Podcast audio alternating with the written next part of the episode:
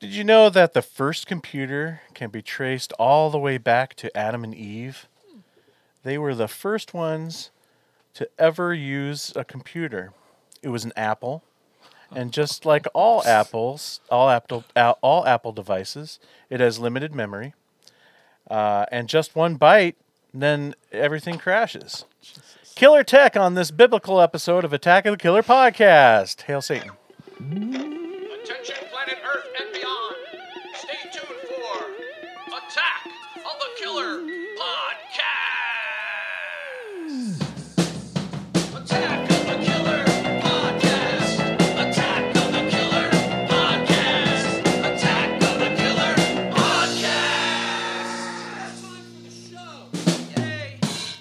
Hello and welcome to another episode of Attack of the Killer podcast. I'm your host, Insane Mike, and this is episode 280. We will be talking about killer tech. In this day and age of advanced technology such as car phones, Walkmans, and video cassette recorders, we are truly living in the future. But the future can be scary, and the films we have lined up for this episode pack a megabyte. Oh, mm. Attack of the Killer podcast is a horror movie podcast where a group of friends get together with a topic and we discuss films within that topic. Now, we're all just friends hanging out, talking horror movies, so there may be spoilers. You've been warned. If this is your first time listening to Attack of the Killer podcast and you're already hooked, you should become a supporter of the show. You can help keep the show alive by going to jointheattackers.com and donate to the show. When you do support us, you become part of the Attack of the Killer podcast family. We call those people the attackers. Being an attacker, you get all kinds of cool stuff. You can get your very own membership card, certificate, and sticker. Uh, there are bonus episodes, videos, early access to the main show, shout outs on the show, invites to our monthly horror hangout and watch parties, and even you get an, ex- an invite to the exclusive chat called Attack of the Killer Chat. You can also get like shirt or even original art by me, Insane Mike, called Mikey's Monsters, where I draw you as a monster of my choice. You can get all that sweet bonus content, and all you have to do is go to jointheattackers.com. Like they forgot who was talking to them. Okay. They might. That was They might. If That was it's good. their first time listening. It's true. they don't All know. right. And now it is time to introduce you to the podcast crew. He got fired from his job at the keyboard factory because he was not doing enough shifts. Jason. Hey, everybody. You just, it's puns now, that this guy. Thanks for tuning in. We really appreciate you being here. His iPhone stopped working. Hey, this is no joke. It's dead serious. Tad. My iPhone works just fine. Hi guys. His phone wears glasses because it lost its contacts. Andy. Yeah. that that joke was so bad it stunk. It was Last very but not it was very least, our first special guest from the Brett and, Brett and Tony podcast with Ash and Abe, and the grad and a graduate from the National University of Science and Technology. Ah, yes, good old NUST. It's not called National University of Technology and Science. That would be nuts. Brett Royer, everybody. Hey guys, excited. And we are excited to uh, have you here. Yeah. Shudder. Yeah. It's an amazing streaming service that all horror fans should have, from classic horror to foreign films and even Shudder originals. There is something for every type of horror fan. If you have not subscribed yet to Shudder, you should start by getting a month of Shudder for free thanks to us here at Attack of the Killer podcast. Enter our promo code AOTKP and you get a month of Shudder absolutely for free Free. free. Again, that promo code is AOTKP. And speaking of P, that's what I'm going to do while Tad takes over with what we watched.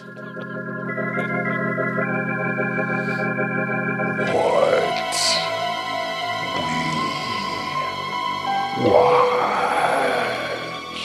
It's been a pretty strong uh, start for horror in this year, uh, and I'm not sure is he actually peeing, Jason? No. no. I Okay, am, then I am but I'm Mike. still sitting here. Mike, Mike, what have you watched? Okay, well, um, I have quite the diverse selection of things that I've watched this time. I'm going to start off by saying I watched Teen Titans Go and the DC Supergirls Mayhem into the Multiverse. Easy for you to say. So, How was it? okay, so like the I Teen don't know Titans what Go any of the cartoon things show, you said. the Teen Yeah, Titans Go cartoon show is kind of like eh, it's funny for 30 seconds and then, and, but they, but I've really enjoyed the movies. so that right they up your alley. When they did Teen Titans Goes in the movies, um, that's when Simon was still into Teen Titans Go. So that was a few years back, and uh, it was really way better than it should have been.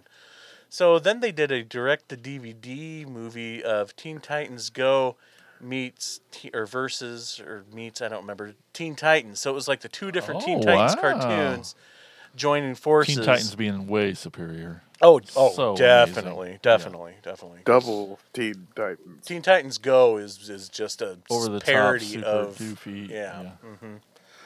um, and that was actually really awesome too. It was it was funny, it was smart, and had a lot of lot of cool, um, you know, things of connective multiverse things.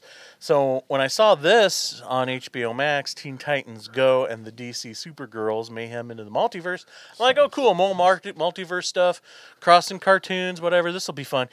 It sucked. it sucked All over. it was bad because um it th- they knew what they were doing it was clearly teen titans go is a popular property that they literally just slapped it onto this less popular property the dc supergirls just so that people would wa- and i mean they suckered me gotcha. into it um, because Teen Titans Go shows shows up throughout the movie, but only in narration of what's going on. They're like sitting watching the storyline of the DC Supergirls, and there's one scene right in the middle where they cross over, um, cross over the characters for like one tiny scene, and that's it. It is it is so blatantly a cash grab that they even call it out in the show. The Teen Titans Go characters talk about how this movie is not. They literally are talking about how this movie was nothing more than a cash grab, um, taking the Teen Titans Go popularity and tricking people into watching DC Supergirls. They knew what they were doing, thousand percent, and they even Those called themselves motherfuckers. out on it. But at, even being meta like that didn't save it for me. It was just, it was just gall. bad. You know. Can't believe it. Yeah. You guys suck. Anyway, um, but not as bad as that movie. next up, I I finally got around to watch Nobody. Yeah, about fucking time. Yeah, it was awesome. I've been telling you that. Yeah, it's really good, really good. Um, I mean, it's a comedy, right?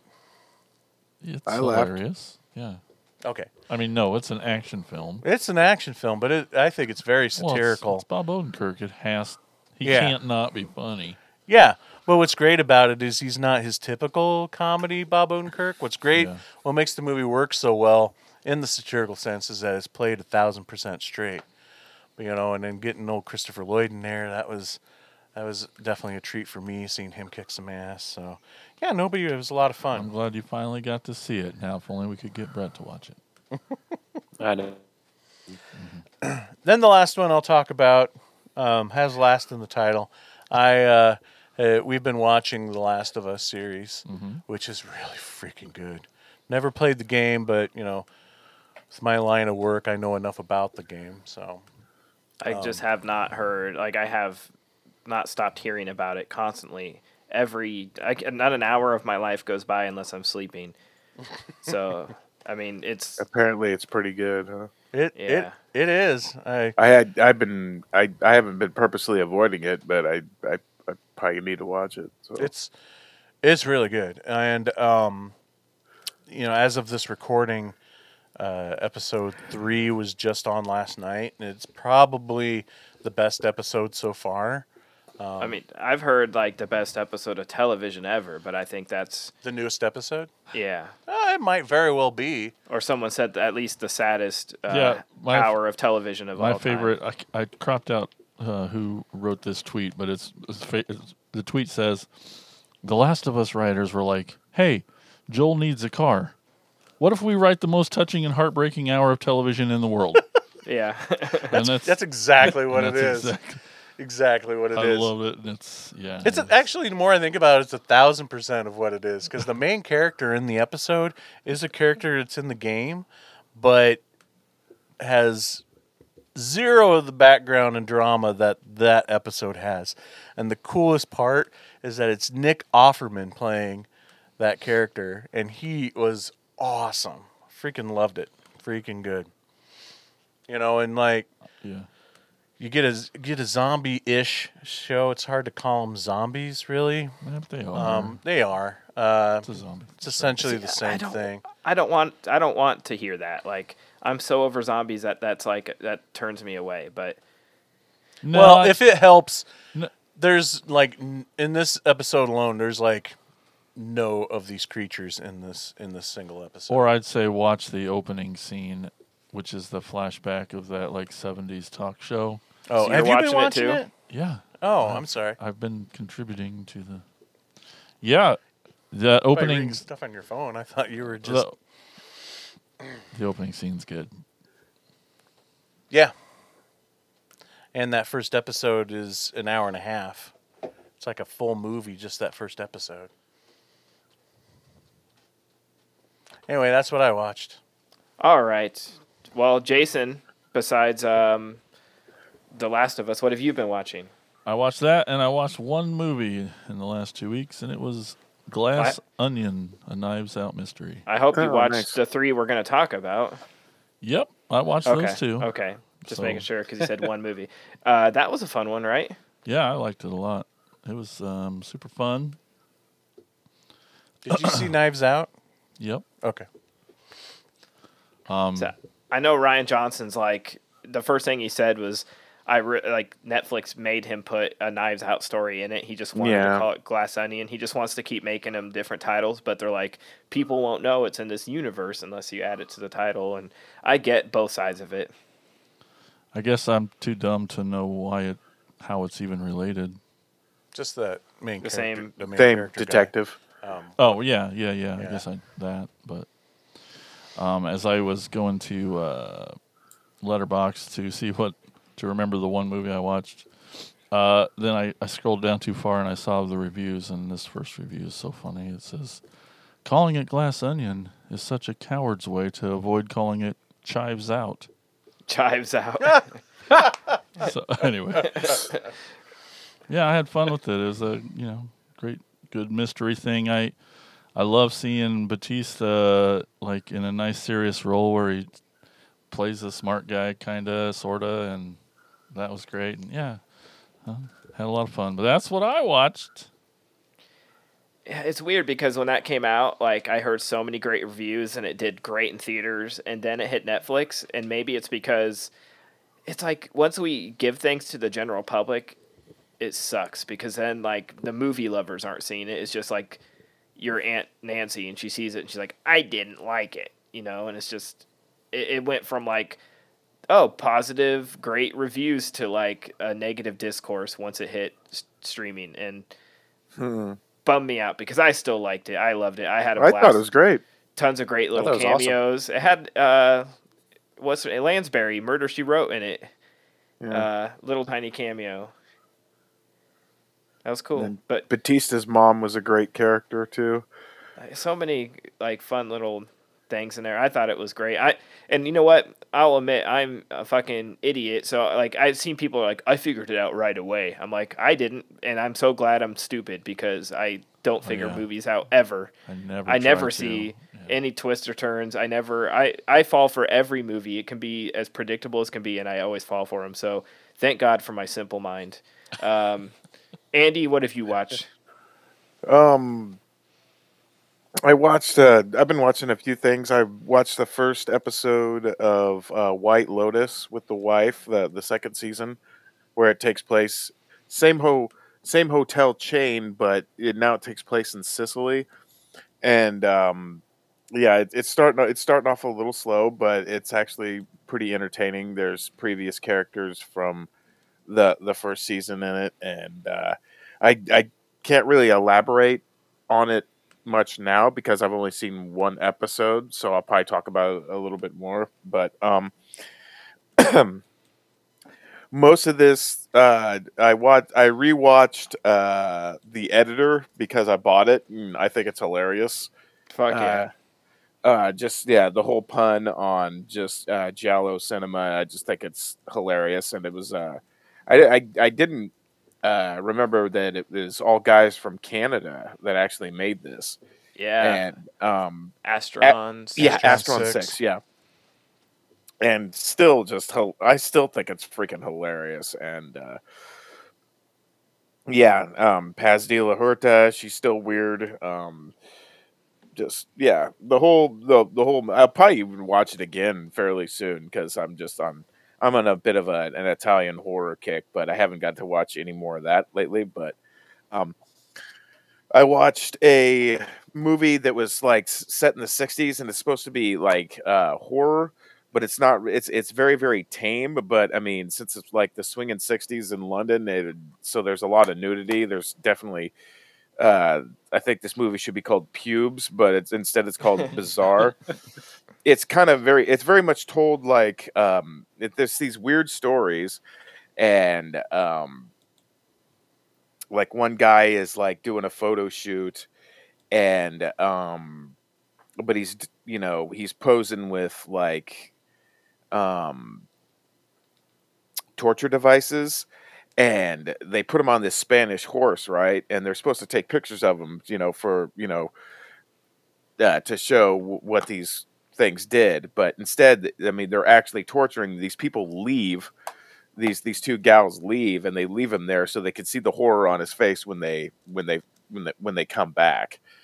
And then they take the picture. So i mean it's it's relatively tame. The blood doesn't look good but because it was it's so old but uh, the way that it's told, it's almost creep. It's Creepshow esque, but it actually kind of reminded me more of uh, the way uh, the structure of Body Bags was. You know, when Carpenter would like go around and tell the stories and stuff like that. But this is told from a guy dressed up as a mummy.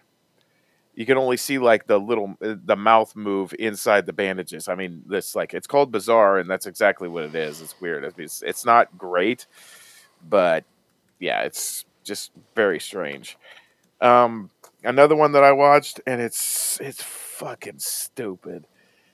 Oh god! But I, here's the thing: is I must be fucking stupid too because I actually find it entertaining. Um, No one will argue. yeah, nobody stood up. yeah, it's No, Andy, And- you're not. You're not fucking stupid. no, it's, no. Yeah, well, look, look what show I'm on. Um, Oh, oh, yeah, yeah, my last show, guys. Um, it's- I it's say, been. Where's that button? um, no, um, it's uh, rock and roll nightmare, Yes. And it's just the the effects are just so cheesy and stupid that it's just it makes me like it that much more. Um, but yeah, it's all about these uh, these rock stars. They're supposed to record record like this uh, new album, or at least uh, write write the new album and practice at this house for about five weeks, and so they can get this next album out, right? And uh, just weird things start happening there. You know, it's just it's your typical 1980s cheesy movie, but I mean, this one is like extra cheesy. I mean, it's it has like effects that are on par with like sorority babes in the slime ball Bowl-O-Rama. I mean, it's it's that cheesy looking. Um, but uh, I I really I really kind of like it because it's just it's so terrible. It actually makes it makes it good. So um, yes, rock and roll nightmare. And I got a bu- I got a bunch of other crap in the mail that I need to that I need to watch. But these are the these are the few that I've been able to uh, power through along with the uh, podcast movies. But that's what I watched. All right, Robo Brett. What have you seen recently? Uh, well, uh, I've been watching uh, your guys' top 25 uh, list from last year, uh, and uh, the last of them, the ones that I hadn't seen. And uh, the other night, I watched Pearl, and Fuck God, yeah. that movie movie was so beautiful. right? Jesus Christ. Horror movie that beautiful. I just love it. Um, but uh, I also watched with the family, we watched a movie called Fall. Have you guys seen that one on the tower? The two I've- girls stuck I on know the what tower. you're talking about, but I haven't seen it. Hmm. No. Holy shit, that was in fucking tense, guys. Yeah, if you're afraid of heights, probably not for you. Oh. Yeah, I was on the edge of my seat the whole fucking movie. How'd the How fan high was your it? high up was your seat? Jesus Christ. What's the premise though? Like, why are they stuck on top of a pole?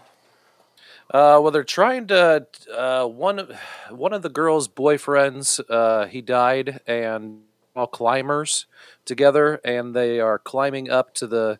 It's like two thousand feet in the in the air. This tower is, uh, and they're climbing up there to throw the ashes off the top. Okay, so stupidity, but Yeah. believable. But believable. Yeah, because people are stupid. yeah. Yeah. Yeah. I, I uh, remember hearing like it was one of the first movies to use like AI technology to bleep out like like replace swear words because they got an R rating from all the cussing and then they realized we need to just make this PG thirteen to reach more people. So they used like AI, didn't even bring the actors back in for Oh, ADR. shit. Yeah.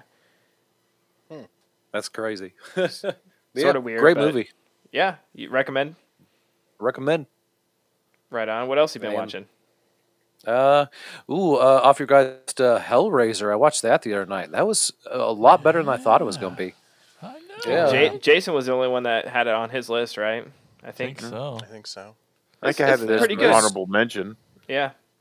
That's good. Yeah, no, I thought it was. I thought it was real good. And then, uh, yeah, the the Watcher. Uh, I kind of, I kind of fell asleep towards the end. It was pretty. I don't know. It, it's a slow burn. It is. yeah, Right. Yeah. So Good I movie. had to Which finish that the one the next day. You had to watch it the next day. Which which uh, one was the Watcher again? I know I saw it, but I With can't remember Mike which one Maika it is. Monroe with the guy creeping through the window, watching Okay. her through the window. Yeah. Okay, yeah, that is Yeah. really good. Yeah, in Greece. Yeah. But yeah, that's uh, basically what I've been watching, and Buffy with my with my wife. She loves that show. It's it's, okay. Great, So Brett. it's okay. She's she's with making me watch it right now. Is this your first That's what watch she- through? Yeah, first watch through, and, and that's what she keeps saying. Jason is just stick with it. It gets Oh, it gets. She says it gets so so, much better. You're gonna love it. She is right. It has a huge cult following, but uh, I've never seen an episode. And then like Joss Whedon, like became like got canceled. So I'm like, yeah, that's why I'm not watching Yeah. it. Not because it's daunting thirty seasons or whatever, but Oh, uh, man, yeah. so good. Yeah, that's basically what I've been doing. right did on. you say that you did what we all did with the hatching? You started it and couldn't finish. Yeah, started and then I had like- to, It was like and it's then I a had to- tough start, isn't it? and and then you told me when I when I saw you down at the Capitol last time that I just have to stick with it. You and I think that you guys said that on the episode too. But Yeah. Yeah, you just have It starts I did weird. it, uh, It starts yeah. the tone is just yeah. all over the place. Yeah. Sorry, I just to though. excited for you to finish it.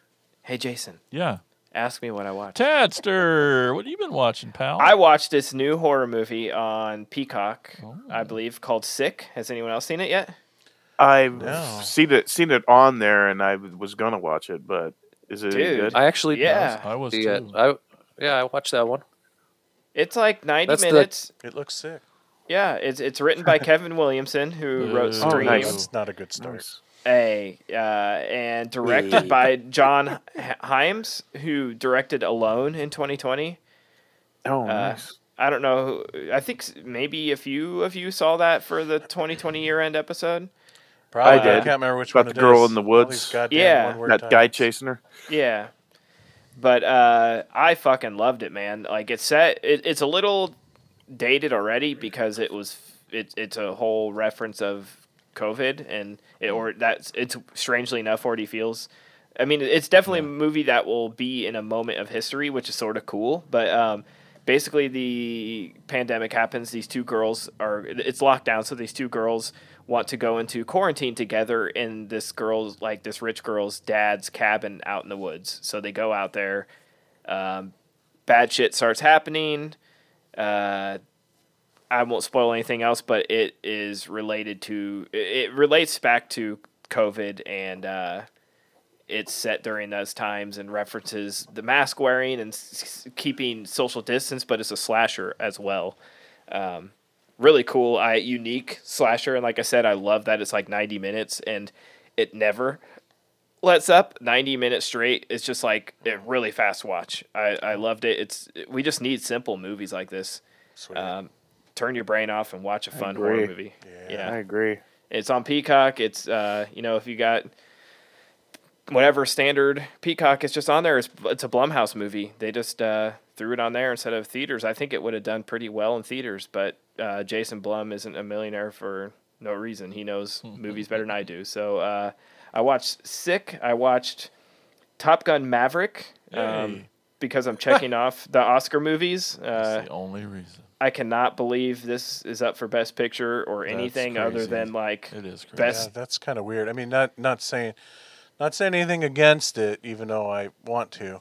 It's just weird. A movie like that is going getting mean- a Best Picture nod. I just I I know okay popularity vote on that one. yeah but if if the movie defenders are listening I know I know you guys have I'm sorry oh, but the they awesome. I love it. I, but they they absolutely adored it um and I think it's just I have zero connection to the original um I have zero I, I do not I mean Tom Cruise is fine I don't have a hate for him like a lot of people but I don't have a love for him I watched it and I'm like it's a perfectly fine homage 80s throwback movie but i just don't get why it's it would not be in the top 50 movies i watched last year but uh Yeah.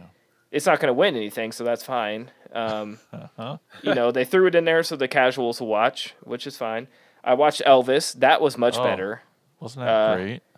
i wish we, there was a cut without tom cruise or not uh, with tom hanks I know he's, he's rough. Really? he's just Yep. Yeah, I just what a weird choice. I mean, it might have been accurate to the character, but every time I saw him, I'm like, they threw it. It's like, right? I don't know. He suck like, or does Colonel suck? right. I mean, a Colonel sucks, and, and, and people Yeah. are saying it's it's off putting because we're used to It's Tom Hanks playing a good character. But no, it's just it, they make it about him, and I wanted I just want to see the fucking Elvis stuff. Like, and I know you had to have that character, but Yeah. like, what kind of weird accent was that? I don't. so much more about him than you want it to be. Yeah, and, but kinda everything else is really cool. from the trailer, though, that it, he was a bigger part of He the is. story. It's, But it's the guy that amazing. plays Elvis did really good. Oh yeah. Oh, he's fucking great, and you know, Yeah. well deserved uh, nomination. And the the scenes of him singing, like all the Elvis scenes are fantastic. I just every time I went to him, I almost like it, it almost pulls you out of the movie, and that's saying a lot for a Baz Luhrmann film, where the, he uses modern music and crazy, you know, transitional scenes and stuff. Where I'm like, this this ah, he's Here- so close to just nailing it, and just Hearing that Elvis music though with fucking distorted guitars and shit, it was fucking awesome. Right. I mean, it I has Jack love. White, Okay. Jack White in the soundtrack, and Doja Yeah, Cat, man. and you know that's what he does. Is he puts modern So music, cool. and, and I'm so down for it, and it's uh it's it's a lot of fun. I, I'm glad I watched. It didn't feel at all like three hours. But Tom Uh, Hanks almost ruined the movie. Right. Yeah. Which he is just a me sentence you don't Yeah. say. Right. exactly. Yeah. Right. I was gonna Yeah. say that sentence is weird sounding. Um, and then late night on I think like uh, Pluto TV. When I was working on something else, Brawl on Cell Block 99 was on. I had to watch yeah. that. Yes. And then on the other end of the spectrum, I went to the theater and saw The Whale, and oh my god, it devastated me and fucking. I mean, I, I almost said it crushed me, and it was heavy, but those are bad puns. Um, Oh, Brendan Fra- Brendan Fraser has to win the Oscar for this. It is that uh, the saddest movie I've seen ever, maybe. Sounds Um, awesome.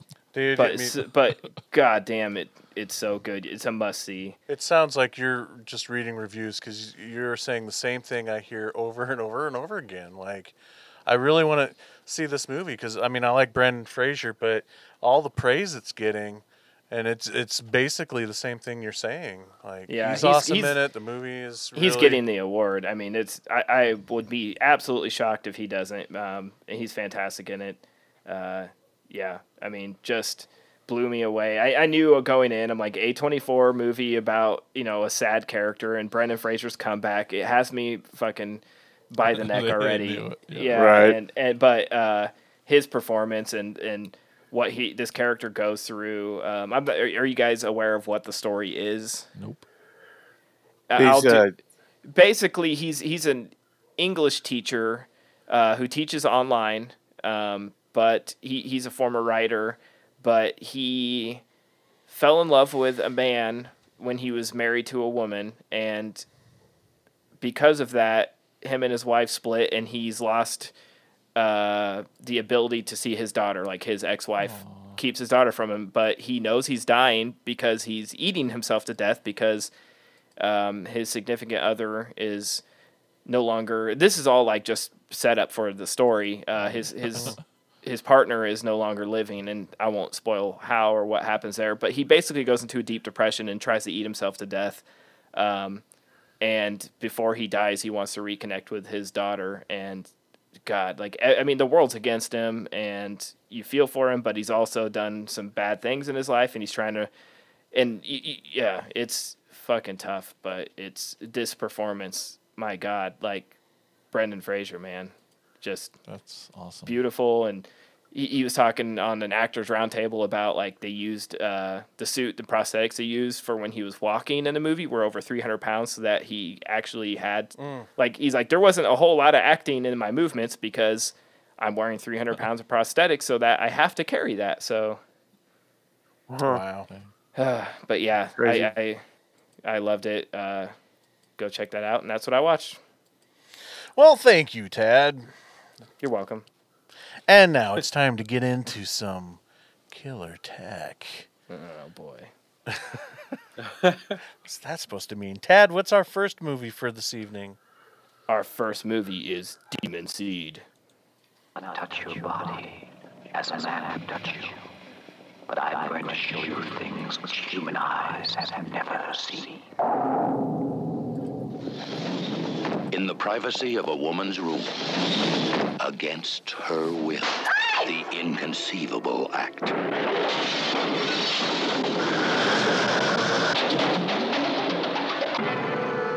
Julie Christie carries the demon seed.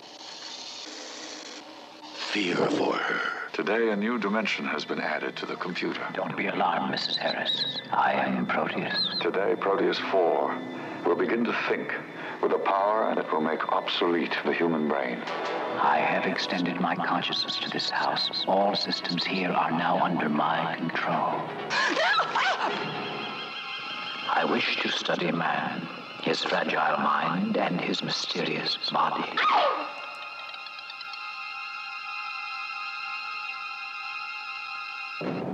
It has to be shut down, Alex. Proteus. It is something more than human, more than a computer. It is a murderously intelligent, sensually self-programmed non-being. Julie Christie, victim of the ultimate terror. Fritz Weaver as her husband. His dream created it. How can you expect me to sleep when you've succeeded in totally terrorizing me? You've not told me what you want. What a pity. My dream turns out to be your nightmare.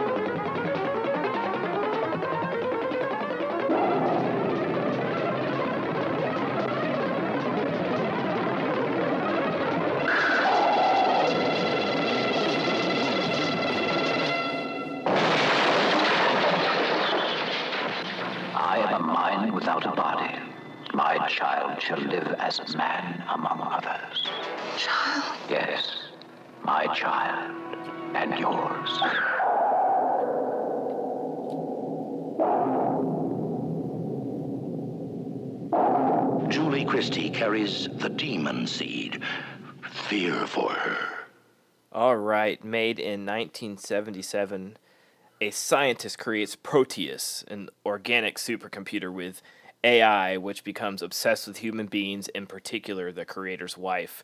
That trailer give away basically everything, so I don't have a whole lot to say, but uh, yeah, I mean, out of the three movies, man, this one ruled. Uh, this is a first time. th- these are all first time watches for me, but I love this one. 77, like perfect time um, where future stuff should not exist. Like I love a look into the future where it's all, but out of all of them, almost like the most realistic. I mean, we have AI everything where we have Yeah. you know Siri and Alexa in our in all of our households and they're ordering shit for us without us asking, and uh, Mm. but obviously a little more It's, um, it's extreme. always it's always so charming to see what the past thinks the future is going to be like. It's Right. always Yeah. awesome. Yeah.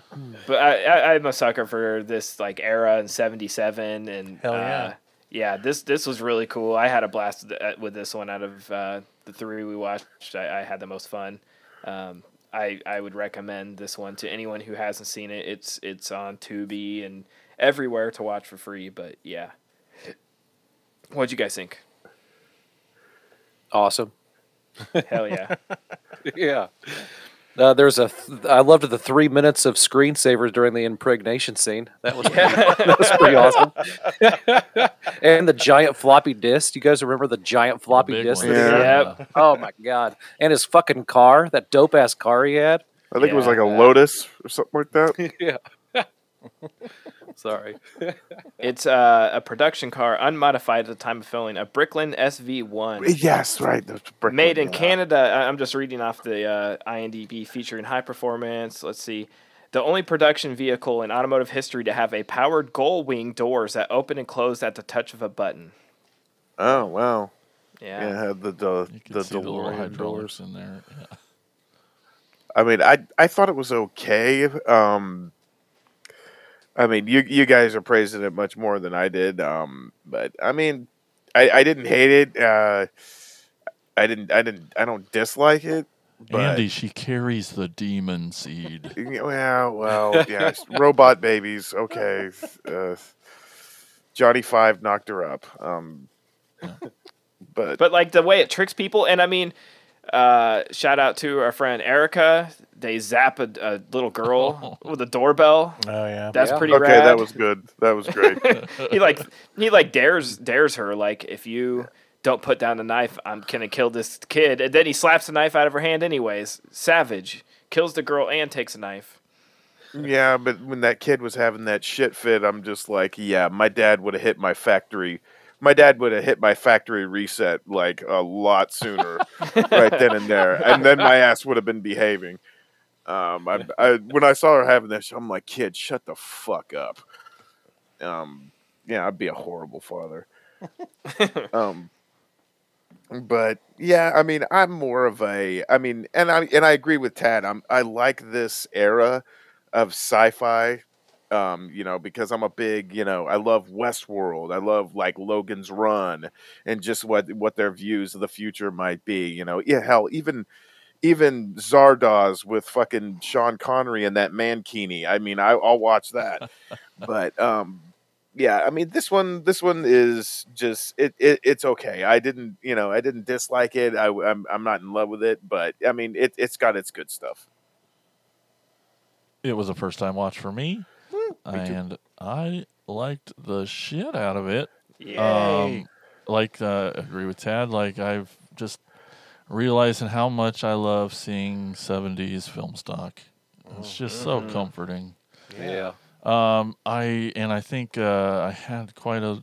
I was attracted to Miss Julie Christie. She was very Easy on attractive the and eyes. talented in this movie. I know Mike has a equal boner for Gerrit Graham. Yes, I'm so excited. Gerrit Graham. Thank you for bringing him up. But uh, and uh, yeah, it was really fun and cool. And I really, really, really liked the robot guy at, at the end. I thought it was ki- not Oh, the the- baby, the- but oh, the, I thought you meant the thing they pull out of the. Uh, no, no, but no, the big The weird- polygonal, ro- Yeah. the the evil, The, the pr- So the the, gold the Rubik's the gold snake? foil baby Petrosian, po, whatever these. Prim- Proteus. Prim- Proteus. Proteus. Yeah.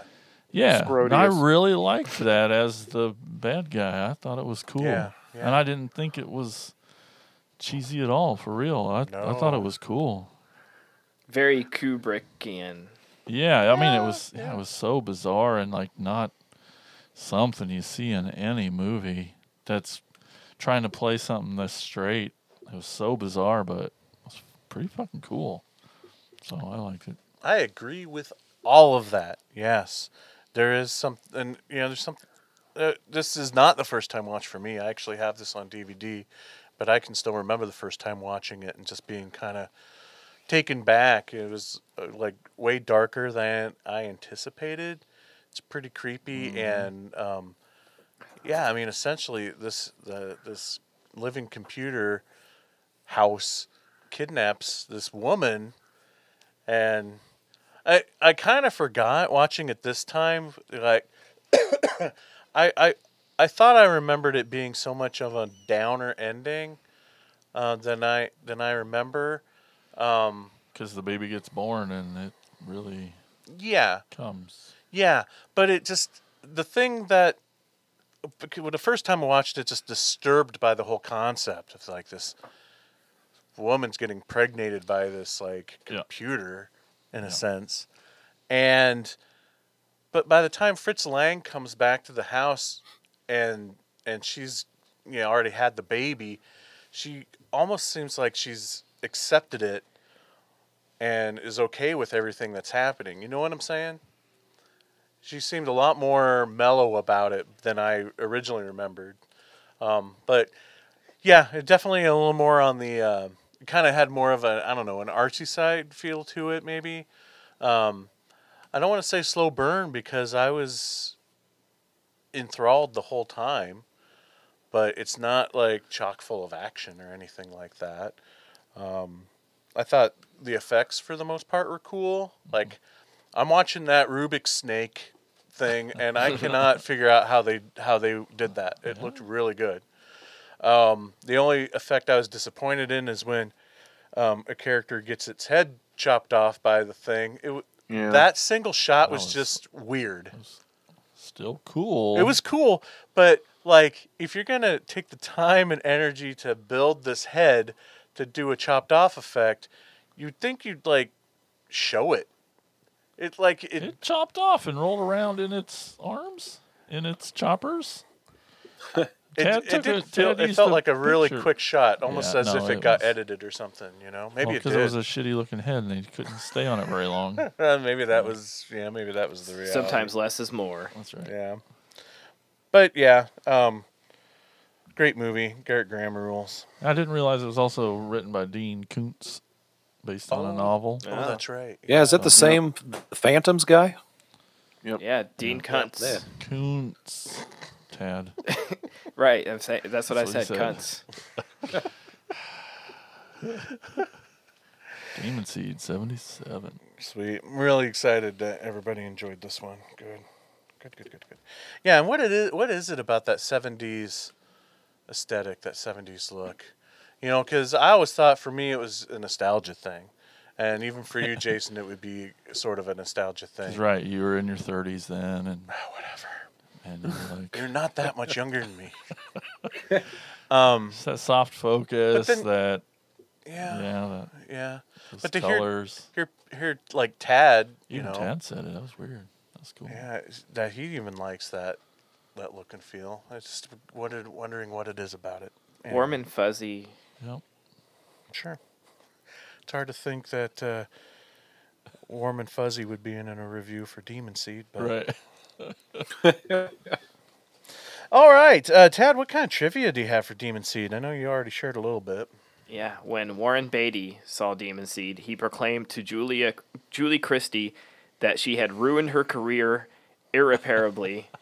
the next year, they would make Heaven Can Wait together, and after that, Christie would make fewer and still fewer films throughout the rest of her career, choosing more, uh, choosing more judiciously her projects. So like more picky about her projects because of Demon Seed. But yeah, uh, Warren Beatty said that would ruin her career. Um, and according to a recent book about Donald uh, Cammell, Marlon Brando was attached to star. Oh, In the Fritz Lang part? I don't know. is it Fritz Lang? You keep saying that. It says Fritz Weaver. Here. Oh, Weaver. Oh, Fritz Lang is somebody completely different. I'm He's sorry. director. Yeah. Fritz. yeah. Fritz Weaver. Best known Yeah. for Creepshow. That's what I have for uh, trivia. All right. Awesome. Andy, what's our next movie? Our next movie is from 1995 and it's called Screamers.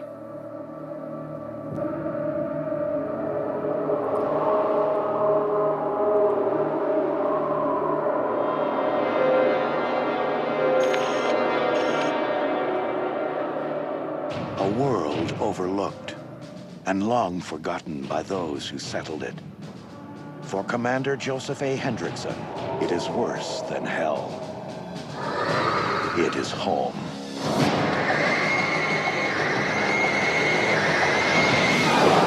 What are they? There is a new terror in their midst. Call it a screamer. It was developed for us by Alliance on Earth to neutralize the war on the ground here. How do you know it's dead? They yanked this brain out. Pretty smart. Yeah, maybe too smart. This one seems to have modified itself. It was designed to protect them from their enemies until it turned its sights on them. Are they alive? No one knows. They make themselves now. I heard the screaming, and then it got very quiet. Nothing except the smell of death. Chuck, we got a new kind of screamer. He was like a person. What are they supposed to look like? Oh, you mean who are they supposed to look like? They're smarter now. That's how they get into our bunkers. Once it gets inside, that's when the killing starts. Now, the only way to tell man He's one of them. from machine is by the sound of their scream.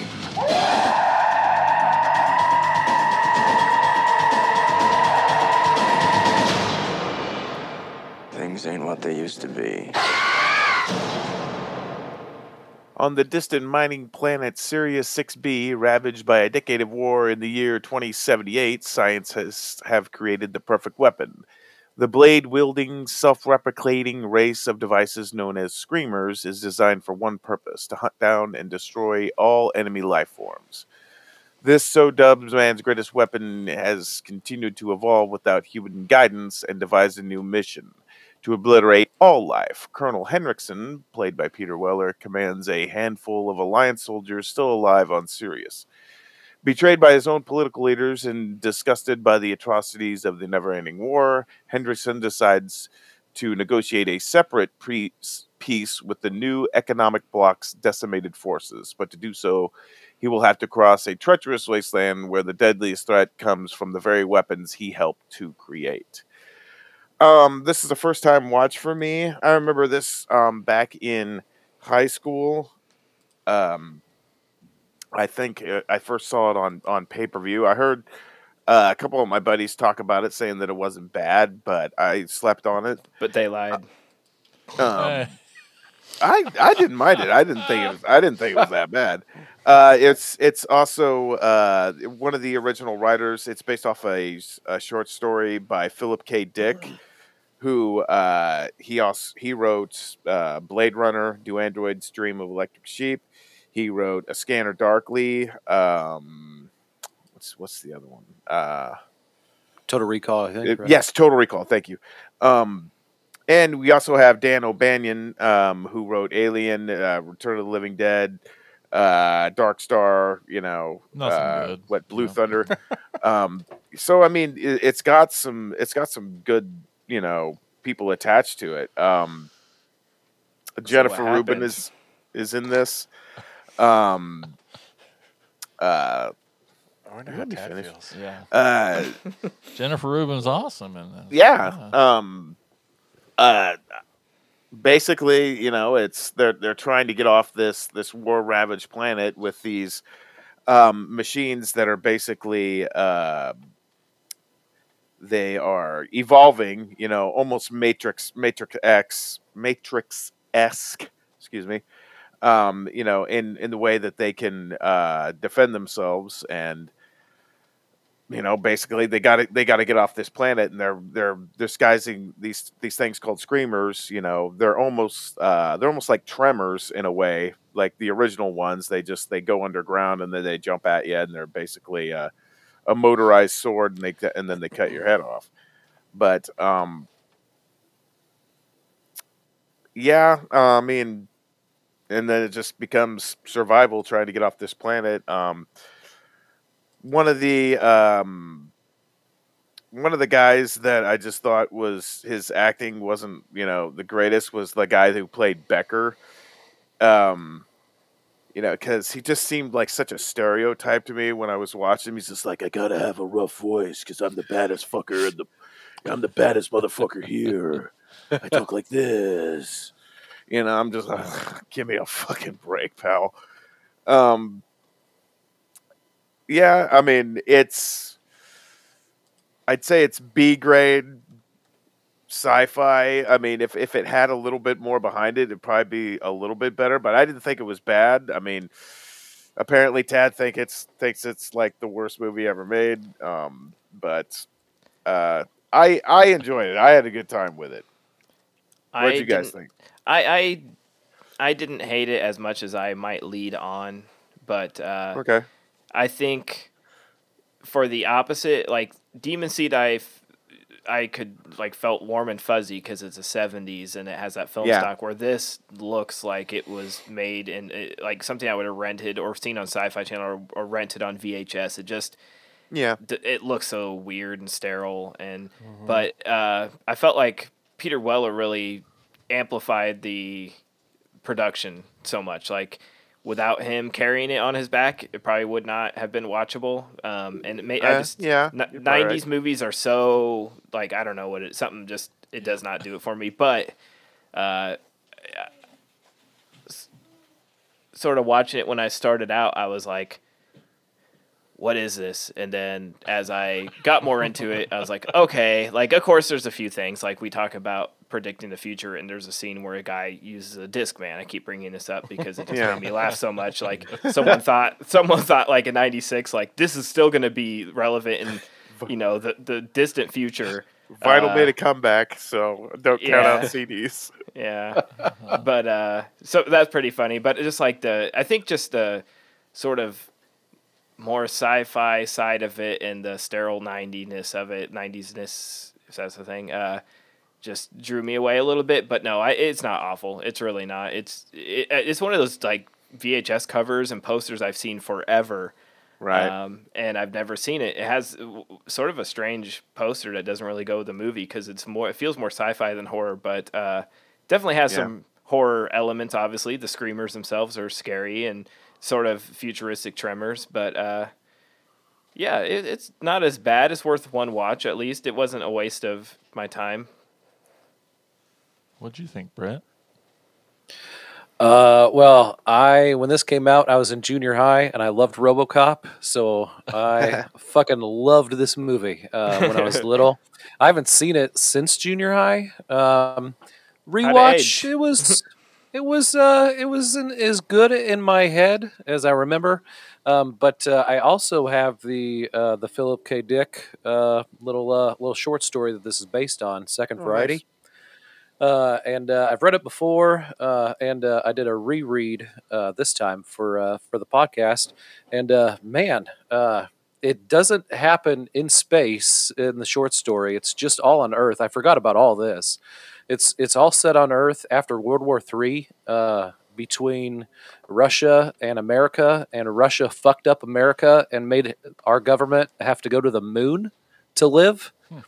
Uh, so then we send uh, the little the little screamers down to fuck up you know all the Russians down here, and then everything else kind of plays out like that. It's but it's not like these two factions on this distant planet. It's just you know these like Peter Weller, he's an American, and then the two uh, guys plus the girl, those are just Russian Russian army people in the book. But Hmm. The the book is way better, and uh, the in the short story, the ending is way better. You writers always say that. I'm just saying, it's the in, the the ending. Like he sends the girl off to the moon, uh, uh, and uh, it not him. He stays behind, uh, sends her off, and then and then he gets attacked by two you know robot versions of her, and then he's like, "Oh fuck, what did I just do? I just doomed us all." Dark. yeah. yeah. That's how it But yeah, have I don't know. yeah. I, I, uh, maybe it's just nostalgia, but it still gets a pretty high rating from me. The movie. Sweet. Okay. Cool. Uh, it's first time watch for me. Um, I I don't know how to say this without it sounding bad, maybe, but like you know, there's those like super sci-fi movies that are like just in a way overwritten with their uh-huh. gobbledygook and their tech talk and their Yeah, yeah. details that it takes you half the movie to decide if it's important or not, or just you know making up a cool world for your story and like some some movies just get way bogged down in it. And and this one is just it's not i don't think it's the worst version of that. But like because i can like I, I don't mean to call out brian clark or like turnip but i can see them guys when they're in grade middle school just loving the fuck out of this movie you know because it's so nerdy sci-fi you know uh, with the story and all. But like in some movies that that gobbledygook world building super i'm gonna just overwrite the shit out of the sci-fi ness because i'm a super nerd can really bog things down but Yeah. i decided on this one to i wasn't gonna let it you know i didn't think it was I, I didn't think it went too far i mean it's in there i mean it's It takes itself a little too seriously. yeah, it does, and you know, and that's fine. But like, yeah, the the acting was good enough. I mean, Pil- Peter Weller gave it enough weight to like be like, all right, Yeah. there, you know, I can I can follow this guy because he's great. Oh yeah. Whether he's at moments over the top or not, but like, and yeah, Jennifer Rubin's great. But you gotta um, admit, you, you it was hilarious to see when the when the first kid just got blasted like hardcore. Yes. That Oh, was yeah. great. I didn't care. yeah, all that And then all the little kids are running out uh, at at them, and they're just mowing them down at the end. Oh, Jesus. God. Crazy. But yeah. Oh man. Um, but yeah, so yeah, I, but uh, at the end of the day, I think I, you know, I liked it. I, I tried to just uh, accept it for the dot points of it, not maybe what it was actually giving me, but like just the overall story in general. I was like, all right, this is cool, and I, you know, I have no problems with sci-fi movies, and I, I like them, and and uh, so I, I did like it. And um, isn't this one that you got to work on, Mike? Yeah, I yeah. so. I uh, I edited some of the supplemental material, bonus features, interviews and stuff for the Blu-ray. Yeah, The Nice. Scream Factory one. yeah. I was gonna say, for me, I, I it's not a first time watch, but probably a first time watch, linearly all the way through, Right. and not um, jumping back. I've I've probably seen this movie a thousand times while editing, but never in one straight um, one straight you know Beginning to beginning end. to end. Yeah. You and I, I feel like, are on the same page as, of with this, um, and maybe and maybe still even on the same page as far as like trying to forgive it for being so bogged I down. I worry about you because just I don't just your sci-fi enjoyment level in in general doesn't seem to be as high as It just depends, you want man. it to be. But And this this movie, I think, is an example of of why I don't generally gravitate towards a lot of sci-fi, just because it's like you said, man. It's like they're, it's it, it's like way bogged down in its world building. But this movie makes me think, where is that line? Like you get some movies that you're just lost because they don't build their world enough, or you're disconnected from the movie because they build the world but they break their rules. Or you get movies like this that is just like way convoluted in its world building. And I'm like, where's that line? And I just I just don't know because I can't I don't want to say this movie is overly bogged down in it. Um, because I mean, would we be lost if we didn't have, you know, the first half hour of exposition? I, I think Tad also nails it with the it's the '90s ness. that that's a big part of That's it for me too. It is It of is it. very sterile in that '90s. This I'm looking at a series of movies look. that came out in the '90s with basically the same cover, the same design: Leviathan, Deep Rising, Mimic. You know, Yeah. just all these sci-fi movies in the '90s. You're just like, oh man. Yeah, yeah. It's just movies are, you know, in that era, I guess, are just like I like Deep the copy Rising. machine. Oh, I love era. Deep Rising. I like Leviathan. I like Mimic, but yeah, and this one's good too. It just, I yeah, I just I never watched it back in the day, so I definitely don't have nostalgia like Brett. But I mean, yeah, it's not a bad movie. Um, and Peter Weller also does save it. Uh, some of the effects are not so good, but there's some really cool effects. I love that first kill. That first kill, the guy coming up on the camp, and the screamer just like takes off his arm, then takes off his leg. That's that stuff looked cool. Um, you know, when you see the screamers going through the ground tremor style, that all stuff looks cool. And when you get like some stop motion robot action going on, that stuff looks cool. Um, some of the um, imposed uh, digital effect shots at the end, not so good. That was that was definitely very nineties. um, you, want to know the thing that probably took me out of this movie more than anything else, though? And I don't know, maybe you guys will disagree with me, but was the score. It Yeah. just felt like, first of all, it felt like a full moon score. This movie Yeah. really gave me a lot of full moon vibes. A little too hard. And there were several moments where the score did not match what was happening in the uh, in the movie. I mean, it's supposed to be more of a a you know, as far as a roller coaster ride goes, is one of those valleys where things have slowed down and calmed down, and and we're just spending time with the characters. But the movies, the, the music is still yeah, the music is still going intense and stuff. So that's that's probably the biggest thing that took me out of this was the was the score. Definitely wasn't a fan of that, but yeah. Um, I think that's all I had. Yeah. So I think it's worth a watch. Oh yeah. Yeah. Uh, I don't think you know you'll regret watching it, but it's it's not one I'm ever going to go back to, especially as much as I've actually seen it in pieces and chunks. and check out the short story. Yes, from the Yeah, the sounds of short it. story is really good. Yeah, I will have to do that when I learn how to read. Jason, what's our next? Well, did Tad have any trivia? Oh, I'm Oh, so sorry. no. Yes, trivia with Tad. There's a little bit here. Um, this is this just cracked me up. In an episode of Entertainment Tonight, which aired in 1995, when visiting the set, the the interviewer asks Peter Weller about his character. Weller, a notoriously private actor, replies, "I'm paid. I turn up and I say the lines. Oh, That's fuck. all. no. Oh, no further questions were asked." Oh. um, and then while filming sh- the shootout scenes, Peter Weller listened to Soundgarden's "Fell on the Black Days" to drown out the sound. So I thought that was Huh. very ni- '90s and cool. Uh, Yeah. And uh, Dan O'Bannon's second adaptation of a Philip K. Dick novel, the first being Total Recall. So we sort of mentioned that, but yeah. uh, Right. yeah, it's crazy to think Dan O'Bannon, a guy who's behind so much uh, great stuff, was behind this. But Yeah. All right. Yeah. Okay, so thank you, Tad. And now, Jason, what is um, the next movie we're going to Our third and final film this evening, we're going to be talking about 2019's Automation. It's been six months since we began the automated worker program, and by all accounts, it's been a massive success. Hello, Jenny. I thought you might like a pick me over. It's pick me up. Would you like me to? So how much staff are we talking about replacing? 90%. Staff meeting tomorrow, everyone.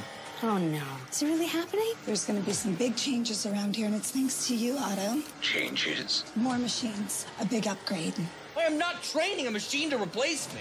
Are you distressed? Otto, are you okay? You okay? Otto! Otto is built to handle worse damage than this. What was Otto originally made for? Once we copy Otto's data, we can start the deactivation process. You're getting rid of Otto? It's just a prototype. The next models are going to be much more efficient. You were ordered to deactivate me. This job gives me purpose, and I will not allow you to take away my purpose. He's firing a laser. We don't need that for shipping and receiving. Identify yourselves, enemy or ally.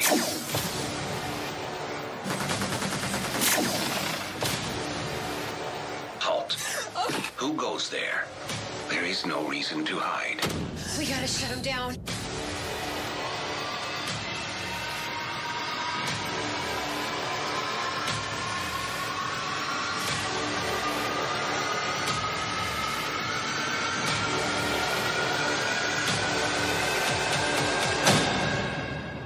Please do not be afraid of me. A workplace robot called Otto transforms into a killing machine when he discovers he will be replaced by a more efficient model. Otto fears being terminated and will stop at nothing to prevent his own destruction. The human employees must band together to stop him before it's too late. Um, this is directed by Garo Setian. Uh, he hasn't really done too much. But the crazy, super exciting part is that it was written by Rolfe Kanefsky. Yay! That's in yeah, my that's, I notes. saw that. Everybody's favorite Rolfe. Rolfe. Or Ralph. Not Some- Ralph. Okay. Rolfe. Um, and then uh, one of our first, maybe that first um, uh, uh, convention that we went to, Mike, you might not remember, but uh, we got to meet El- Elissa Dowling, the star of this movie. Did? Yeah, I've been following her on Facebook ever since, and What, she- what show was that? I- the one we talked about in the pre-show, the same one, I think. Oh, that one we went to with. you uh, still remember nothing. Yeah, with Tom Savini and was she? and Hot Rod. Anyway, not important. Quit trying to remember because you can't. But uh, yeah, she was there at one of these, and uh, so got to meet her, and then uh, Parry Shen's in this, and that's Yeah. really cool. Yep, And Hatchet's Perry Shen. Graham Skipper's in this, and he's really hilarious, and Sarah French, and so yeah, uh, I I I like this movie a lot. Um, it's n- it's um, what's the nice way to put it? Uh, it's a low budget movie, Yes. Right. right? Yes. If you uh, if you liked Christmas, Bloody Christmas, what I- but don't want the Santa suit or But it um, reminds me of his a films, budget. his crew, his Yeah. films. It does. But I mean, this story is the same story. It is the same story. and it's set during Christmas. He just they just don't have a Santa suit on the robot. That's a good way Well, to put it. Kinda. Well, It's a military also say- robot that was brought in to replace someone's job, which was the mall Santa. You could say also essentially that Small Soldiers is because that was that was military tech that was put into little toys that started killing everybody. But uh, I really, really enjoyed the robot's costume. That was really great. Yes, but most of all, design. I Yeah. loved his voice done Yes! by Jim Tasker. Yes. You could It tell sorta in that had trailer. Feeling for him, right? Yeah, Yeah. You really feel for the Yeah. robot. Unbe- in unbeknownst to you, as you as you keep watching the movie, you really kind of develop like a uh, a sensitivity toward. But him. you should because Yeah. he's being replaced. Right, that's what they're doing. Yeah, Yeah, I setting you up for that. and you uh, totally are on the so, yeah, robot side for the most part. for the most part. Right. it's pretty great. when I first saw the you know the uh, the purple headed gal, what's what's her what's her name? Purple headed gal. Elissa Dowling. Well, purple haired. Yeah, I was just like, well, I was just like, well, my, my first thought was like, shit, looked like Cynthia Rothrock joined Jem in the holograms. she looks like Cynthia Rothrock to me. Like, Yeah, I can see it. Uh, instead of powering him down, uh, they should have just uh, and like killing him. They should have just let her, uh, the purple-headed lady, uh, they should have just let her adopt him, and then and then like I don't know, or like Right, well, a rom com, like yeah. yeah, that would have been that would, uh, like I would have been equally as pleased with the movie because I really liked the movie, but like I like their relationship, you know? Yeah, yeah, it's very cute. Yeah, Yeah. Yeah, I I really like the. They did pick the best voice actor for this Oh, robot. I There's agree. such an innocence in that voice that just makes you just love this robot, even when he starts killing everybody. And he loves snapping necks. He snaps so many necks in this movie. crushed spines. Also, a dildo powers the robot down, right? That's what it looked like. Yeah, that's standard practice. Everybody knows that. Yeah, it had like a DIY charm to it. Uh, Definitely. it reminded me of something that you'd see at a film festival done by some, you know, filmmakers you knew, but uh, a little more than that. But that has that charm to it where it's you can tell they cared and they, you Yep. know, Oh yeah. it was it was it had almost a, weirdly when I was watching it, I'm like, this has like a Disney Channel movie production style to it, but it's not that kind of story. But it's something about the like It, wa- it was well shot. It was clean. It was well. It was well lit. So right. yeah, Almost that. maybe like overly lit and Yeah. overly clean, you Yeah. know, which it, I'm not like criticizing for it, but it has a certain Disney- look it- to it. it Yeah, did. Well, it's funny you mentioned it. they you tried mentioned to make it like in the future. Every now and then you'd see like these weird spaceships going across the sky and you know weird like little lawn trimmers and stuff. Yeah, I appreciate those little low budget attempts to try to sell this future world without going over the top like Trying to do too big, much, yeah. Big matte paintings didn't do of like a Runner. Blade Runner world. Exactly. You know, just little touches where it looks like our world, but there's yeah a little ro- uh, uh, a little robot mowing the lawn or a flying car going across the sky. Just little they- things like that. They know their limitations, which is good. Yeah. Yeah. Well, I think it's that kind of again future sci-fi environment that I can buy in a bit more because I have a connect to it. I mean, I know what modern day buildings look like or warehouse looks like, and then you just have these future touches, future tech touches to it. It's funny you mentioned the film festival thing, Tad, because this was a Halloween Palooza submission a few years back. Oh yeah. Oh, Yeah, cool. I don't remember if it got in. I remember really liking it at the time. So um, when I was picking movies for this, that I was like, oh, I want to watch this again. Um, but I don't remember if it got in. Again, you know, again, being a feature film, uh, I think this may have been the last year we took feature films for Halloween Palooza. You just kind of run out of space really quick. Yeah, it takes up the time of five Yeah. shorts. So Yeah. So if it didn't get in, I apologize, but I still really, really like the movie. Mm-hmm. Great ending too. Yeah, I thought. I liked it. Uh, he he gets the uh, like I uh, like he dies and then she gets the drawing that he made, uh, and and then it's like oh fuck like he was yeah like she it, it- it dawns on her all the way that he was he was sentient like completely sentient. Yeah, he was Oh. very sincere with what he was Yeah. saying. Sincere and not forced. right. Yeah, yeah. I thought she did a good job too. I mean, Oh yeah. to that dynamic between her and the robot in that first half of the movie, you know, you got to have somebody strong in there to pull it off. not saying she was the the best actress in the world. The the her her moments that took me out is when she's supposed to be um, rock star I could on stage, without all lip syncing. All that. Yeah. But uh, songs. but her chemistry with the robot, I thought was really really good. Yeah, the whole side story of her trying to become a musician and whatever was a little cringy, but uh, Yeah.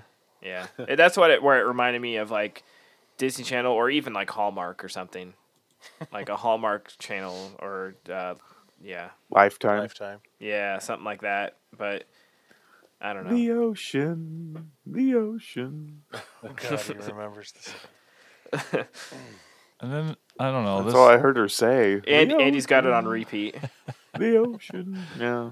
I hate- YouTube. movies suffer when they they don't cast well, and s- I, the the there might be a few in this one, but the one that bothered me the most was Sadie Katz as Susan, that blonde, like uh, The sort of office slut. office Yeah, the lady bimbo, with the, yeah. bad- with, with the tough voice that's supposed to be this high powerful Oh, business oh, lady, and the- just like, Oh, the "Who are- boss? the The boss, daughter Oh. of the Okay, okay. founder. Yeah. Okay. I'm just like, I don't buy this for a second. Oh, the she o- so hot though. The office Well, slut, that was sure. Sarah French. Yeah, so you're talking Yeah. the office boss lady. Susan, the office boss. Yeah. Yep. It was her casting. I'm just like, I don't. Yeah, her dad owned the company. Right. Well, Yeah. they had to they had to have this like back and forth where the old boss wanted to keep everybody on, and she's convinced that you know we've got to move on and save money and cut costs, and it's okay to let everybody go. And they had that contrast back and forth, the moral moral contrast. Yeah. And Harry I, Shin acting like a little bit of a dick. yeah, I uh, I was just gonna say that. I thought he did a good job too. I mean, you know, I like him and everything I've seen him in, but I mean, he caught me off guard with his turn there. You know, you think there's Right. you think there's like maybe like a romance or some kind of connection between him and him and her, and then and then he kind of turns out to be a dick when the shit starts to hit the fan. So, and I, you know, it, yeah, it catches you off guard a little bit. It was a nice little char- character turn um, that takes the story in a little bit of a different direction than anticipated. So, kudos to that. kudos. So, uh, everybody, uh, consensus wise, like this one? Didn't hate it. Didn't hate it. It was fun. Okay. It was worth a watch. Yeah, I liked it. I think we didn't mind all three of these. I got the impression there, Tad really hated one of them. He said he didn't So did I. hate it. It just- and this was the one I was worried about everybody hating, to be honest. Hey, Rolfe's back. Because you, you know, the movie definitely, you know, shows its low budgetness. It does. so. Well, let's like I I'll be honest. When I threw this idea out there, I was just like, let's all watch Megan because I wanted you guys to watch Megan. Yeah. Oh, you know, I would love to. I just, I just knew it would not be in the cards if I tried to make it to the theater. It's on video on demand now if anybody wants to watch it. But uh, yeah, it, it was a fun group of of uh, movies, all very different. Yeah. Awesome. Good deal. Great. okay. Well, that is it for the topic of killer te- uh, killer tech for this episode. But do not worry, there is still more Attack of the Killer podcast to come. First, we're going to take a quick break, and when we come back, we will be doing segments on the show. Before, you're going to hear a promo for our podcast network called the Prescribed Films Podcast Network. That's what the N stands for, right? Yes. The PFPN is home to over 30 amazing shows, such as Brett and Tony with Ash and Abe. Hey! Have you guys heard of this one? No. Nope. Uh-uh. Oh. If only we had somebody on the show that could tell us a little bit about it. oh, well, Brett, why don't you try to explain it? uh, uh, yeah, we're uh, Brett, Tony, uh, Ash, and Abe, and uh, we just uh, get together and uh, we uh, try to break down uh, topics. Basically, uh, last uh, last one we recorded, I think it comes out t- tomorrow. Uh, is uh, things we don't get, uh, and uh, that's a pretty fun listen. Hope you guys enjoy. It is a great show, and I also I really enjoy how is it every other episode you'll do a movie review show. Oh yeah, yeah. Uh, we throw in uh, every because yeah, we do we do every other week, but then uh, then we throw in on our off weeks we throw in a bonus episode. Uh, this past uh, this past one was Plan Nine from Outer Space, a B movie classic. It was a great episode.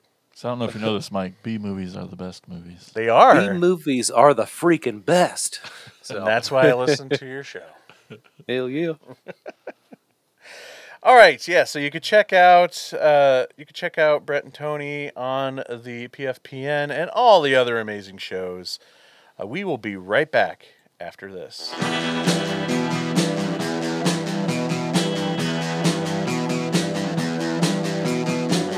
You're listening to the Prescribed Films Podcast Network, home to hundreds of hours of free podcast entertainment. The shows on this network all have a common goal providing you with the best discussions about movies and other forms of entertainment media. The PFPN hopes to fill your earholes with audio joy. Visit our website with links to all the other amazing shows at www.thepfpn.com. Thanks for listening.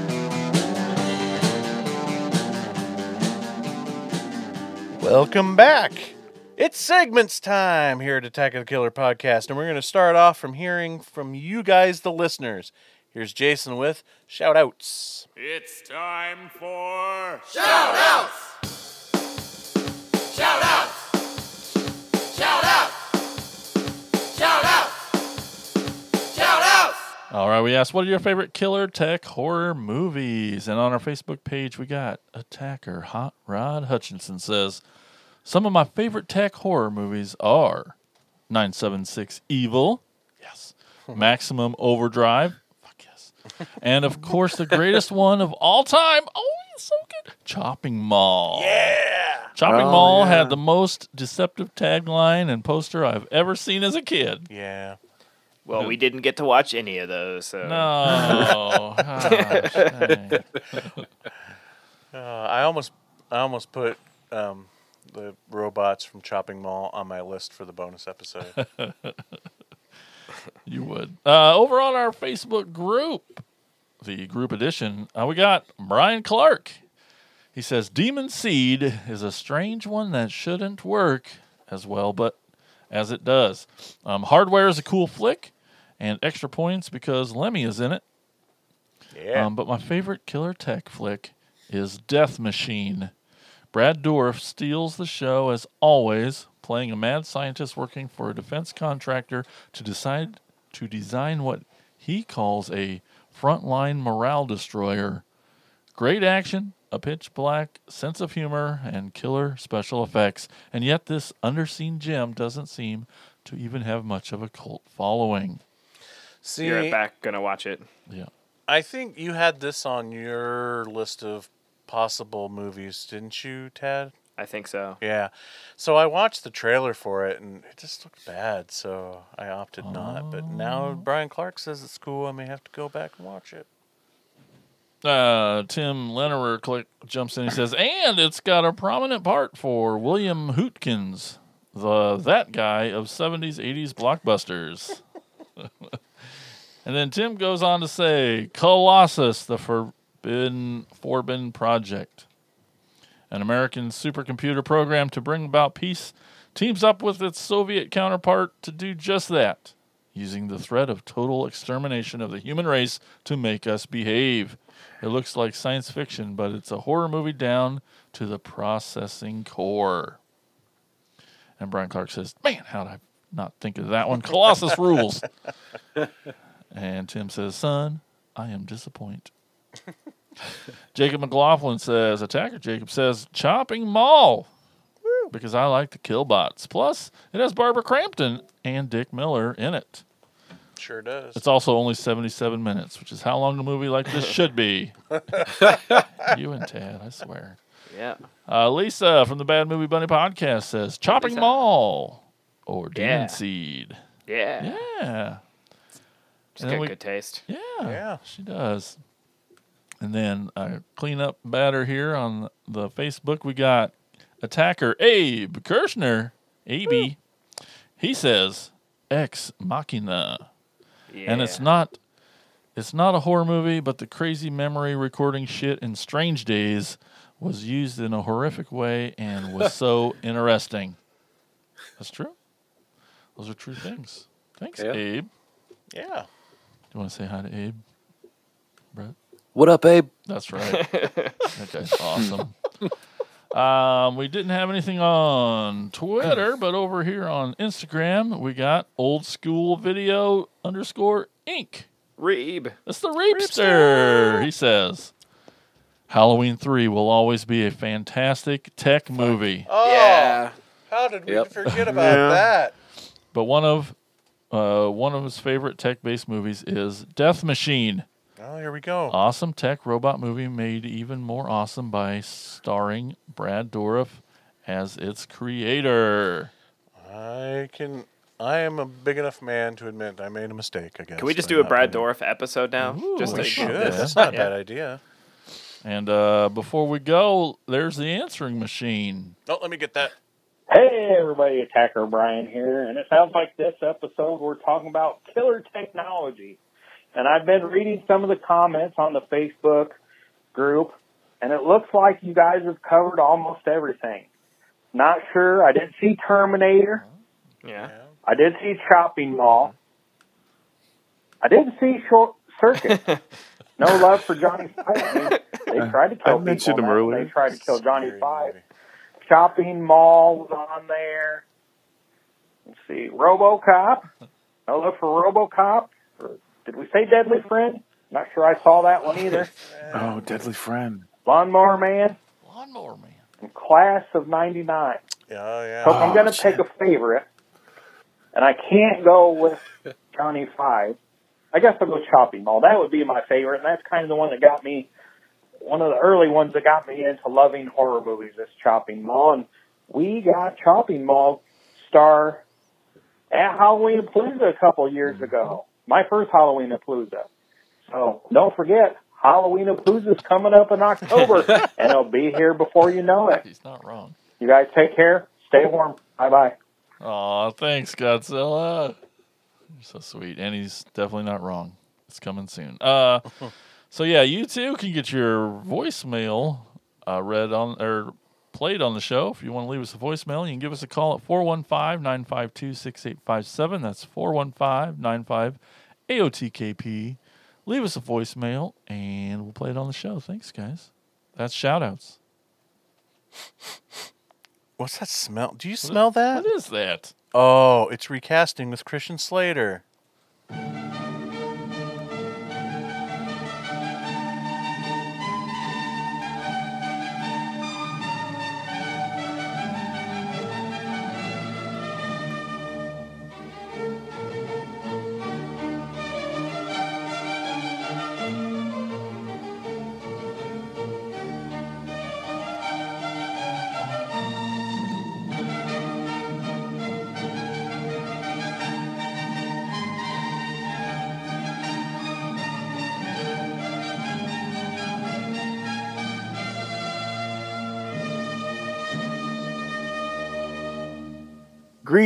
And salutations, and welcome to another episode of Recasting with Christian Slater, where we recast your favorite films and inevitably, and inevitably make them your not so favorite films with dead actors, animated characters, and the overread, overall dregs of society. In the first episode of 2023, we're going to Vietnam. But before we go there, we got to go to basic training. Join us and the other enlisted men as we recast Full Metal Jacket. But look, but first, let's sound off like we got a pair and tell you who our servicemen are. Reading for the role of Gunnery Sergeant Hartman, a role made famous by R. Lee Ermey, is series regular Don Knotts. Welcome to another season, Donnie. It's about time I finally got a role like this. Then again, anything's a step up from voicing a fish with fucking bifocals. What was his name? The incredible Mr. Lipdick or something? I think you mean Limpet. Like the iced tea? That's Lipton. James Lipton? Jesus, forget it. Next up, reading for the role of Private Snowball, straight from the San Fernando Valley, is the dude, Jeff Lebowski. First of all, I'm like a conscious ejector, man. Like my friend Smokey. Walter's the one you want. Snowball was African American. Do I look fucking black to you? You're acting like I got a choice in this. This aggression will not stand, man.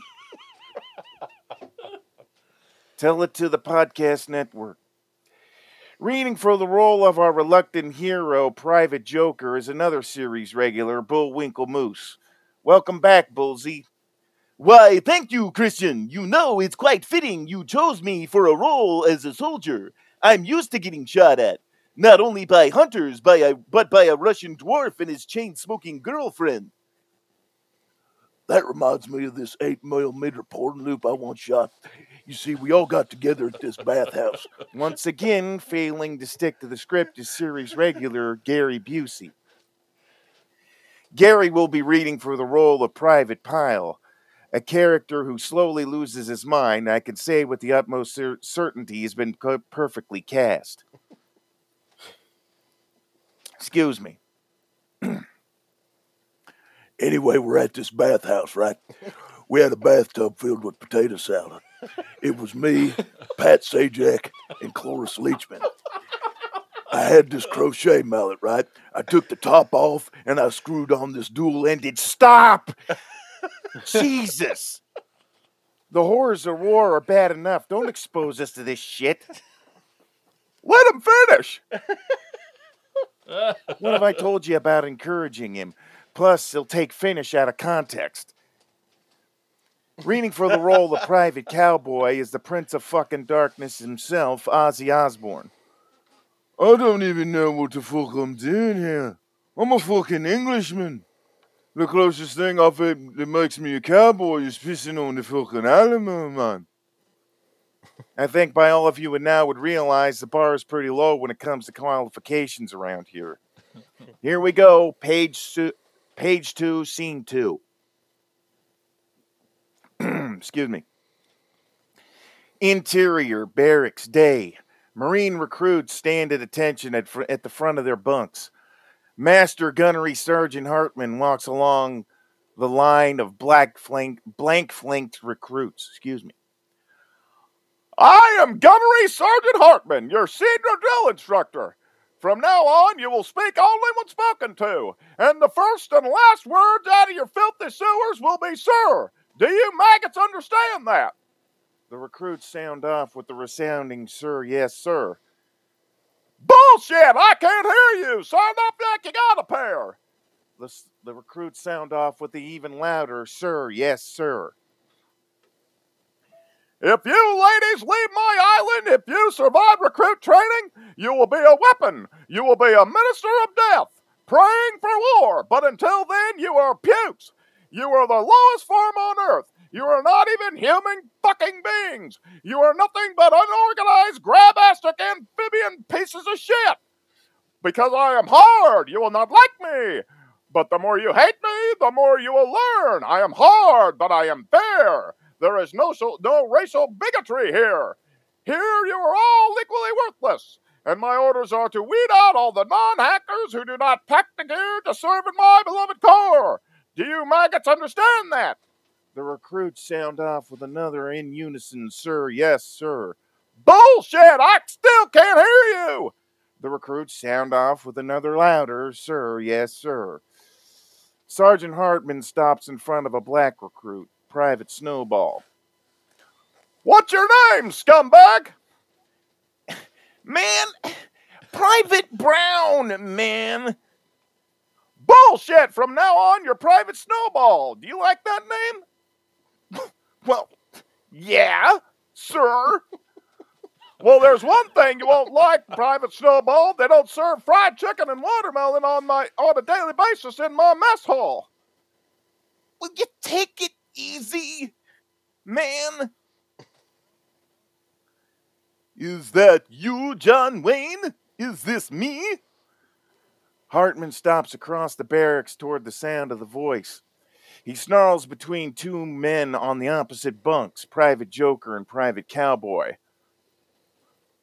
Who said that? Who the fuck said that? Who's the who's the slimy little communist twinkle-toed cocksucker down here who just signed his own death warrant? Nobody, huh? The fairy fucking godmother said it. Out fucking standing. I will PT you all until you fucking die. I'll PT you until you I'll PT you until your assholes are sucking buttermilk. Sergeant Hartman grabs Cowboy by the shirt. Was it you, you scroungy little fuck? Huh? Sir, no, sir. You little piece of shit, I bet it was you. You look like a fucking worm. Sir, no, sir. Sir, I said it, sir. Sergeant Hartman steps up to Private Joker. Well, no shit. What do we got here? A fucking comedian, Private Joker. I admire your honesty. Hell, I like you. You can come over to my house and fuck my sister. Sergeant Hartman punches Joker in the stomach. Joker drops to his knees.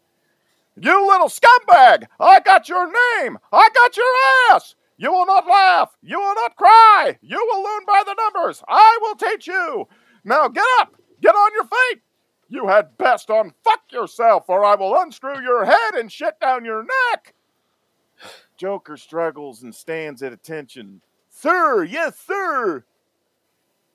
Private Joker, why did you jo- join my beloved corps? Sir, to kill, sir. So you're a killer? Sir, yes, sir. Let me see your war face. Sir, you got a war face? Ah! That's a war face. Now let me see your war face. Bullshit, you didn't convince me. What, what's your real war face? You didn't scare me. Work on it. Sir, yes, sir. Sergeant Hartman Sergeant Hartman speaks in Cowboy's face. What's your excuse? Sir, excuse for what, sir?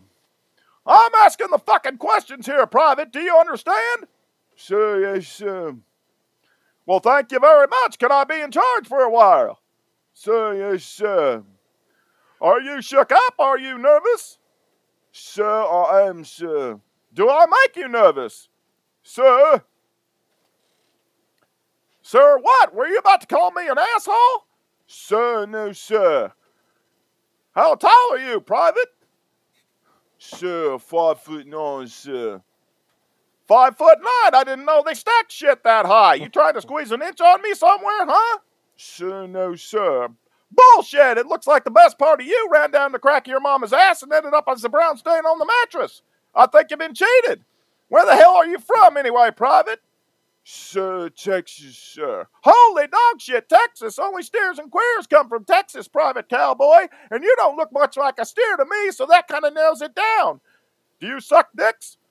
Sir, no, sir. Are you a pater puffer? Sir, no, sir. I bet you can. I bet you're the kind of guy that would fuck a guy person in the ass and not even have the goddamn common courtesy to give him a reach around. I'll be watching you. Sergeant Hartman walks down the line to another recruit, a tall, overweight boy. Did your parents have any children that lived? Sir, yes, sir. I'll bet they regret that. You're so ugly you can be a modern art masterpiece. What's your name, fat body? Sir, Leonard Lawrence, sir. Lawrence? Lawrence of what? Of Arabia?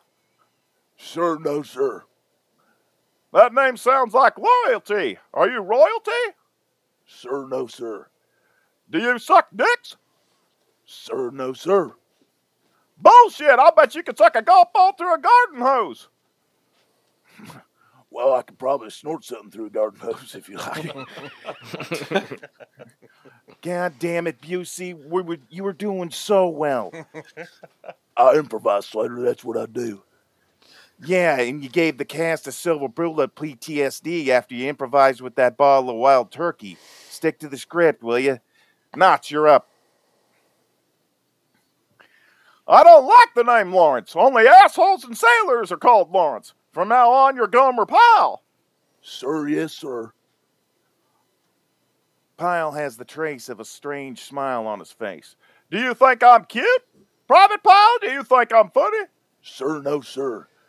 Then wipe that disgusting grin off your face. Sir, yes, sir. Well, any fucking time, sweetheart. Sir, I'm trying, sir. Private Pyle, I'm going to give you three seconds, exactly three fucking seconds to wipe that stupid looking grin off your face, or I will gouge out your eyeballs and skull fuck you. One, two, three.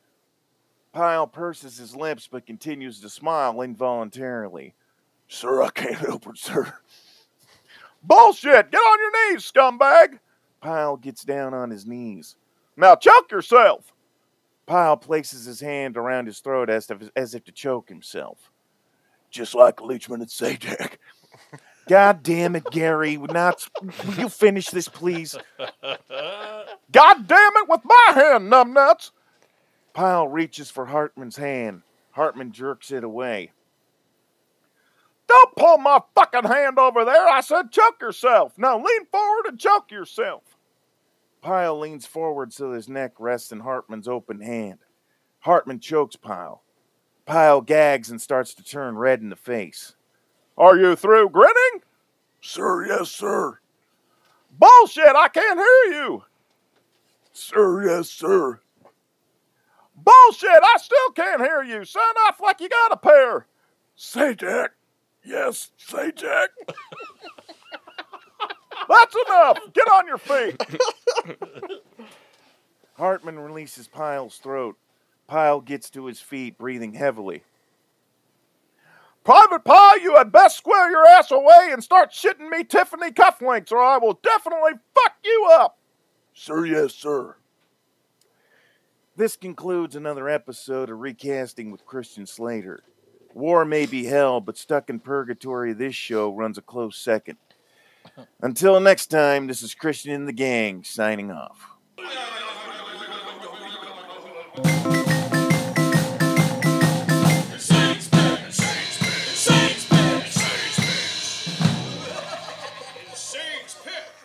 We have officially closed the doors on Insane's Picks Hall of Fame.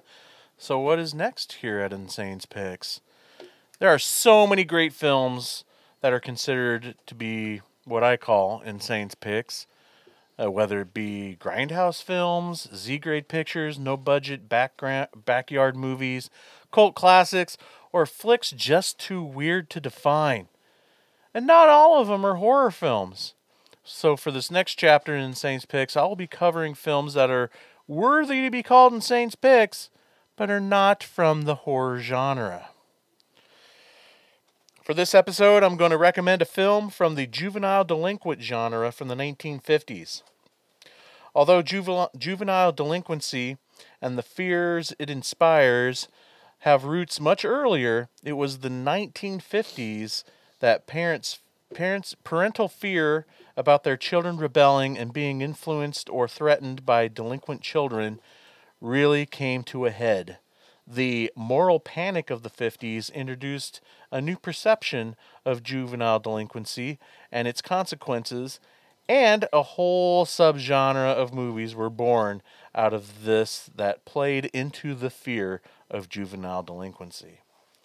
One of the worst of the genre, and my personal favorite, The Violent Years from 1956.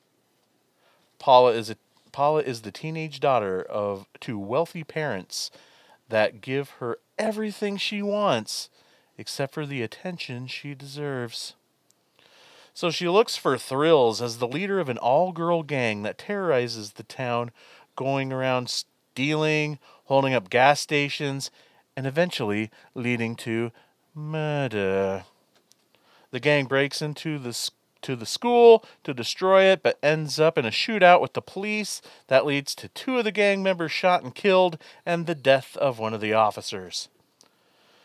So, keeping a 57 minute film short, uh, she is caught, tried for life life in prison, and oh yeah, she turns out to be pregnant, dies in childbirth, and her parents are refused custody of the child because they did such a such a bad job of raising Paula.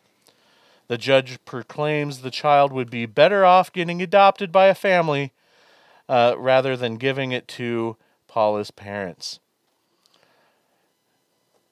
This film was directed by William Morgan and was written by, hold on your seats, that's right, Edward D. Wood Jr. it stars Jean Moore, Moorhead, uh, Playboy playmate from October of 1955. She played the lead as the troubled teen Paula. This movie is full uh, of outrageously bad Ed Wood dialogue that you would expect from him. Uh, I feel it is in top form for Ed Wood dialogue as we get tons of non subtle monologues by the judge forcing his agenda, the 1950s morality, and putting the blame all on the parents. The dialogue is typically laughable Wood fashion. Uh, it really makes me wonder if the movie's message actually worked back in the day and scared people of this juvenile delinquency epidemic, or if everybody just thought it was just as silly and goofy as we all do today. The film should be shouldn't be too hard to find. I believe it's in the public domain. Um, and if you are entertained by the odd writing styles of Ed Wood and have tendent but yet have tendencies to be just as annoyed with it, don't worry, this is the movie to check out as it is not even a full hour long. I recommend The Violent Years, especially if you are interested in this 1950s juvenile delinquency sub- subgenre. This is the one that truly shows just how ridiculous that hysteria actually was. But again, then again, you may hate it at the same time, and you may hate me for recommending it. And I only have one thing to say to that. So what? So that is it for this episode of Attack of the Killer podcast. Thanks everybody for listening. Uh, you can support the show again by going to jointheattackers.com. Uh, be sure to like us on Facebook and leave us comments. Uh, we also have our YouTube channel, all that fun stuff. So be sure be sure to check all of that out. And how about that Brett Royer? And let's hear it for Brett. Yes. Yep. Ow! Hey, Hey, what thanks, have you been guys. up to? What have you been up to lately? You writing anything? Uh, well, uh, working on a new draft right now of a novel, Big Hollow. Uh, whew, it's uh, taking a lot out of me. It's the longest thing I've ever written. So hopefully uh, this fall. Sweet. Yeah. That's cool. And and the podcast going strong. That's exciting. Yeah, yep, Just it's been waiting pretty for good. My invitation for this year. I'm just waiting. Oh, are you, are you coming on? Brett, I I ask you guys once a week. When's it my turn? Is it my turn yet? Uh, Thanks yes. for being on, buddy. We Yes. appreciate you being Yeah, here. No problem. It's always awesome Yeah, having you thanks on, for man. having me, guys. Yeah, you bet. Yep. Thanks for being on. It's fun. Yeah. Thanks a lot. Okay, so that is all. We will see you next time in the future. Bye bye, everybody. Oh no, could this be the end of? Attack of the Killer